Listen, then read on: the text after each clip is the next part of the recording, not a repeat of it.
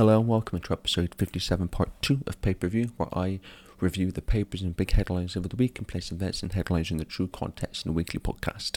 Pay-Per-View, now available on iTunes, Spotify, TuneIn, Stitcher, Google Podcasts and Player FM. And the first subject is Brexit, kind of political correctness as well. This is an independent. Channel 4 apologises after Jon Snow says he has never seen so many white people at pro-Brexit rally. Channel 4 News said it regrets any offence caused after presenter Jon Snow said he had never seen so many white people in one place, as he reported on pro-Brexit protests. The 71-year-old broadcaster made the remark as he described the scene near Downing Street where crowds of Leave supporters had gathered on Friday night to protest the delay to Brexit. Speaking live for Channel 4 News from Parliament Square, he said, "We've just got these pictures in which were taken nearby. Police are now wearing riot gear. Police dogs are patrolling. The mood has changed. We cannot confirm whether any arrests have been made. It has been the most extraordinary day, a day which has seen, I've never seen so many white people in one place." He added, "It's an extraordinary story. There are people everywhere. There are crowds everywhere." Mr. Snow faced a backlash online after clips of his comments on the live news programme were circulated on social media. One person wrote, "At Jon Snow C4, can you please explain your need to proclaim you've never seen so many white people in one place?" Broadcaster and journalist Julia Hartley Brewer also shared the video clip of Mr. Snow's remarks and wrote, "This is unbelievably shocking from a national broadcaster." In response to the criticism Mr. Snow's remarks drew, Channel 4 said in a statement, "This was an unscripted observation at the very end of a long week of fast-moving Brexit developments. Jon has covered a major event such as this over a long career, and this was a spontaneous comment reflecting his observation that in a London demonstration of that size, ethnic minorities seem to be significantly underrepresented. We regret any offence caused by his comment." A spokesperson for the regulator Ofcom said they would have to wait until Monday to say how many complaints, if any, have been registered regarding the incident. "You will assess any complaints we do receive before deciding whether or not to investigate," the spokesperson said. Mr. Snow's comments came on a day of protests outside Parliament and Downing Street on the day Britain was due to leave the EU. 5 people were arrested during the demonstrations, including 2 for assault, 1 for assaulting a police officer and 1 for drunk and disorderly behaviour, according to the Met Police. At least 2 MPs were abused by pro-Brexit supporters in the streets outside Parliament. Labour's Lisa Nandy said she was accosted by people shouting, "Fucking traitor," while the SNP's Joanna Cherry said she was told to go back to my own country. It's no surprise that Jon Snow would notice a lot of white people at a Brexit rally because white people, the overwhelming majority, voted for Brexit because they want an end to free movement, migration within the European Union. So predominantly white people would be at a Brexit rally, therefore. I've talked about Brexit in episodes 13, 18, 46, 48, 54, part 1, and a special episode I did after the European elections this year called European Elections 2019, Can You Hear Us Now? If we lived in a society based on facts and logic, it wouldn't be a surprise for someone to say what Jon Snow said, because Britain is being massively transformed due to migration, and that's the idea, as I talk about in more detail in episode 21. I talk about migration in more detail in episodes 23 and 40. If we lived in a society based on facts and logic, Channel 4 would not apologise, nor would they be expected to apologise, because it's an objective fact. Why apologise when stating an objective fact? Or why apologise on behalf of someone else who stated an objective fact? George Orwell said in 1984 that if freedom means anything at all, it means the right to say that 2 + 2 = 4. The whole idea of the post-fact society we are now increasingly living in is to get people to believe that 2 + 2 = 5, just because it's politically expedient or it's politically correct, or because they don't want to face the consequences of saying 2 and 2 = 4 symbolically. While we still have the freedom to say 2 and 2 = 4, in other words, the freedom to state objective fact, we still live in a society based on what is, as opposed to what political expediency and political correctness and activists and lobbyists say is, and so decisions are made in society on that basis, the basis of what is. When we no longer have that freedom, and it's disappearing by the day, and it will disappear entirely unless people exercise their right to state facts and opinion, whatever it is. But when we no longer have the freedom to say that 2 + 2 = 4, then anything goes. It's a free-for-all, because people can make up society and how things are as they go along. So nothing's grounded in reality anymore. And that's where we're going increasingly. PC madness has reached such a point that simply stating an objective fact is claimed to be racist or bigoted, except when it's about white people. We're seeing the white male being attacked increasingly because it's all part of destroying European culture en route to the no-culture, monoculture world sought by the elite's agenda. The elite, the less than 1%, the 1%, I call them the less than 1%, the deep, deep, deep state, whatever you want to call them. Part of that agenda is destroying European sovereignty, and this is where the European Union comes in, as well as removing resistance to a foreign governing body through the constant erosion of culture as a result of migration. This is planned to culminate in no European culture. In North America, South American migrants are being exploited to this same end I'm talking about.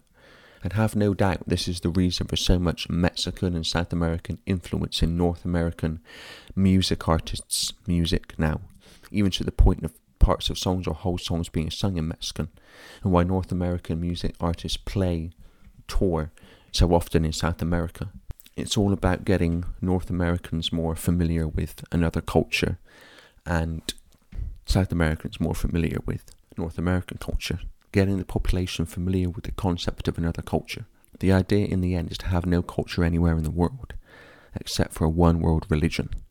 I've talked in episode 46 about how Christianity and the old Babylonian religion deities are not what they seem when you look at their story and symbolism.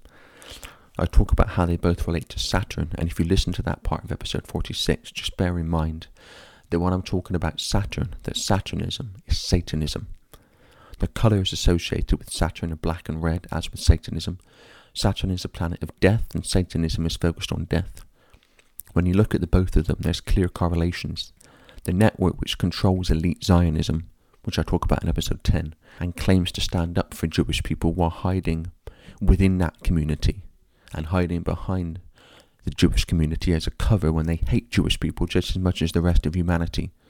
They're part of the elite web or network of control and manipulation, and they follow a belief which I'm going to go into more detail about in the next couple of months or so, because it's massively relevant to world affairs, current events and historical events.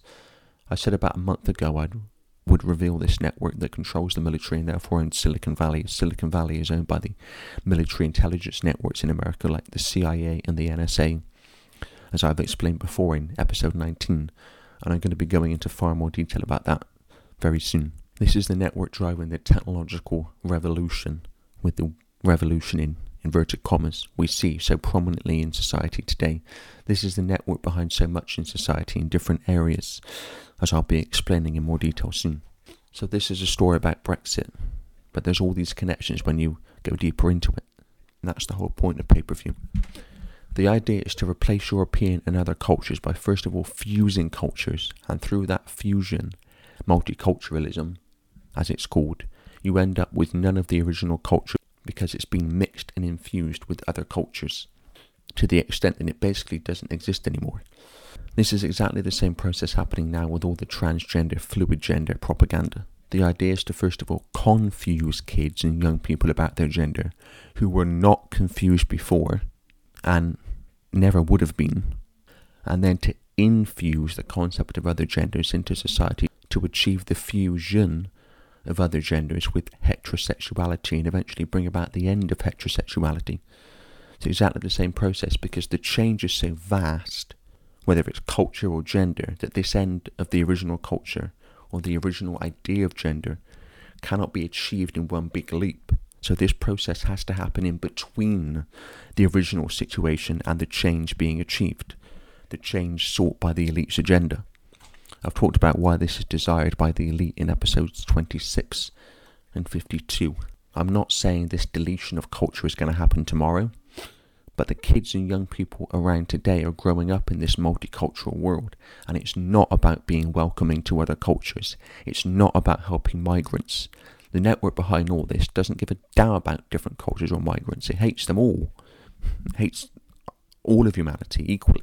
It's just a means to an end to delete all culture en route to no culture.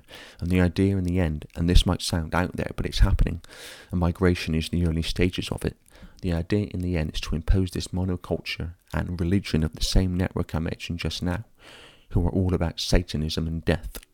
That's what they want to replace the present cultures with, and I've seen it suggested that this includes a plan I'm not saying this is going to happen, but anything's possible, to eventually show all the current religions to be the hoaxes they really are, and to reveal their strong basis in the old Babylonian religion and the connections between them and Satanism. This is planned, it's said, to include holographic projections in the sky of various deities, revealing the truth and the manifestation as a projection of the one true God, with true in inverted commas, Lucifer, Satanism, the belief of this network. People will also apparently hear voices in their head of various deities. Again, I'm not saying this will happen, but technologically it's more than possible, and this elite will do anything to achieve their ends. When you look at what is called extreme Islam, Wahhabism, which is a British Empire created and controlled religion impersonating Islam, and revisionist Zionism, the elite form of Zionism, as opposed to regular run-of-the-mill Zionism. They both believe in death, sacrifice, and doing whatever it takes to achieve their end, which are all hallmarks of Satanism. People say the Muslims want to take over the world and impose Sharia law. Well, certain ones might, but overall what you're looking at is not Islamic extremists seeking to impose their religion as much as what's known as Wahhabism. And this network working through these religions, which is contempt for the followers of these religions every bit as much as the rest of humanity. And they want to impose their belief in religion and way of life on the world, Satanism. And in the next couple of months or so, I'm going to be explaining how Wahhabism and elite Zionism are connected, and it goes quite a way back into history as well. Wahhabism is the belief of the Saudi royal family, and it might seem a shocking statement to say that the Saudi royal family and elite Zionism are linked, but they are. The European Union is an exercise in culture, infusion and deletion, and centralised dictatorial imposition, and the sooner Britain leaves the EU, the better, if Britain leaves the EU, that is, with this farce of the Brexit negotiations up to this point. The sooner both the indigenous populations of countries facing migration realise they're both pawns in the same game designed to bring about the end of both sets of culture and all culture, then the sooner we can reach a point of sanity and balance in the situation, rather than seeing it as the native population against the migrants. It's not. It's those who want to exploit both to achieve this agenda, and that's this network I'm talking about, and we'll be revealing much more about very soon. Instead of seeing the situation as native population and migrants, we need to look at the controlling network pulling the strings of both and their agenda, and then we can have some balance in the debate and on the issue of migration and different cultures coming into other countries.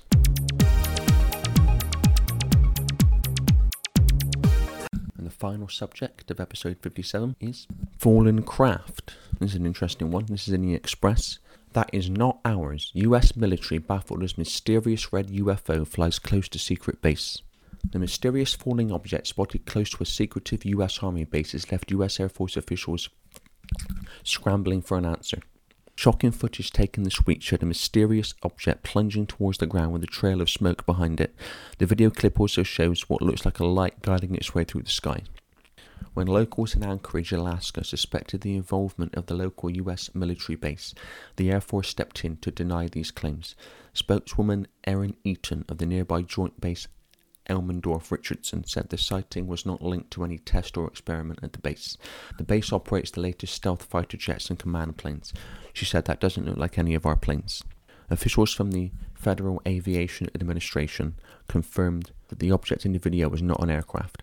The FAA added that it hadn't received any reports of aviation issues at the time. Despite repeated denials of military involvement, Peter Davidson, director of the Washington-based National UFO Reporting Center, said that the video showed a high-altitude jet airliner with a contrail behind it. He said, "It is in level flight, but because it is flying away from the camera, it appears to be falling. It is not, but parallax makes it look that way." Adonis Bao, the 18-year-old who shot the video, rejected this explanation.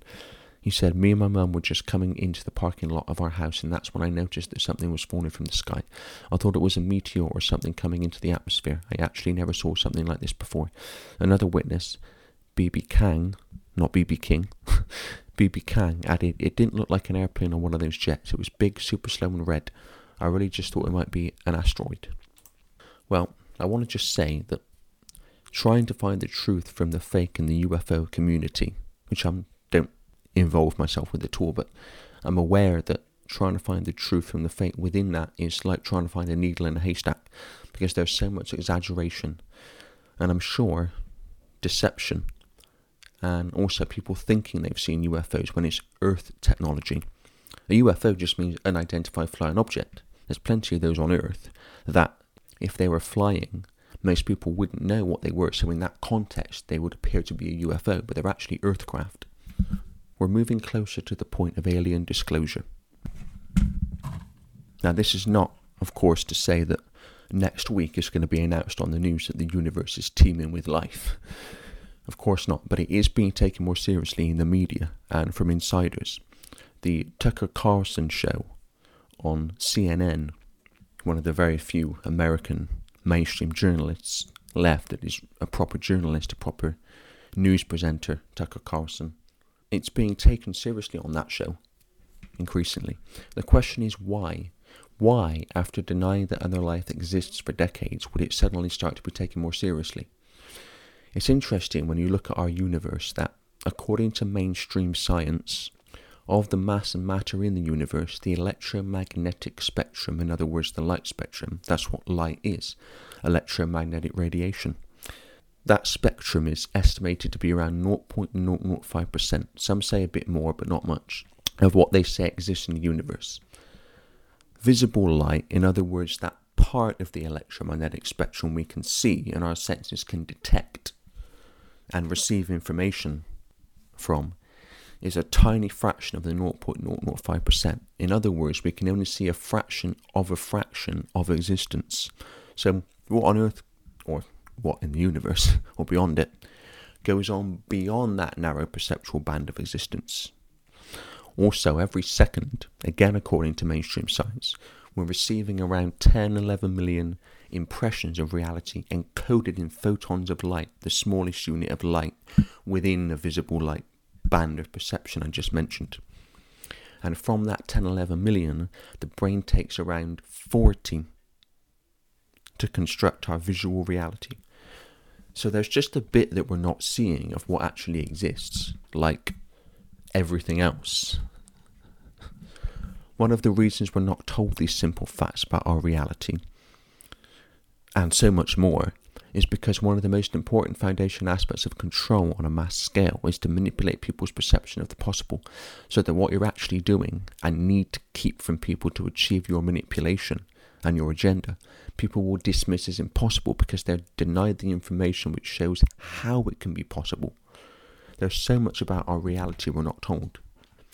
I've seen it suggested that there is an agenda to stage a fake alien invasion at some point to justify the elite's agenda of a world government and world army officially to come together and meet the threat of an alien invasion, when in truth it's just an excuse to install in society what the elite have planned all along. It's known as Project Bluebeam, and I'm not saying this is going to happen, but it would be the perfect way to bring the international community together to justify world control under the guise of protection from some global threat. And that's where, again, being streetwise to the agenda helps to discern real from manipulated, and that's what pay-per-view is all about. The important point to emphasise with this is it's not about whether people individually believe in alien life or other life. It's just to be aware if there is an alien invasion claimed, just to be streetwise to why. It's the why that's important. Why is it happening? Why are we being asked to believe this? And understanding what's planned to be justified on the back of it. And that's where knowing the agenda helps, and that's what pay-per-view is all about. So that's it for this week. That's the news, that's the context and connections, that's pay-per-view. More to come next week. Until then, goodbye.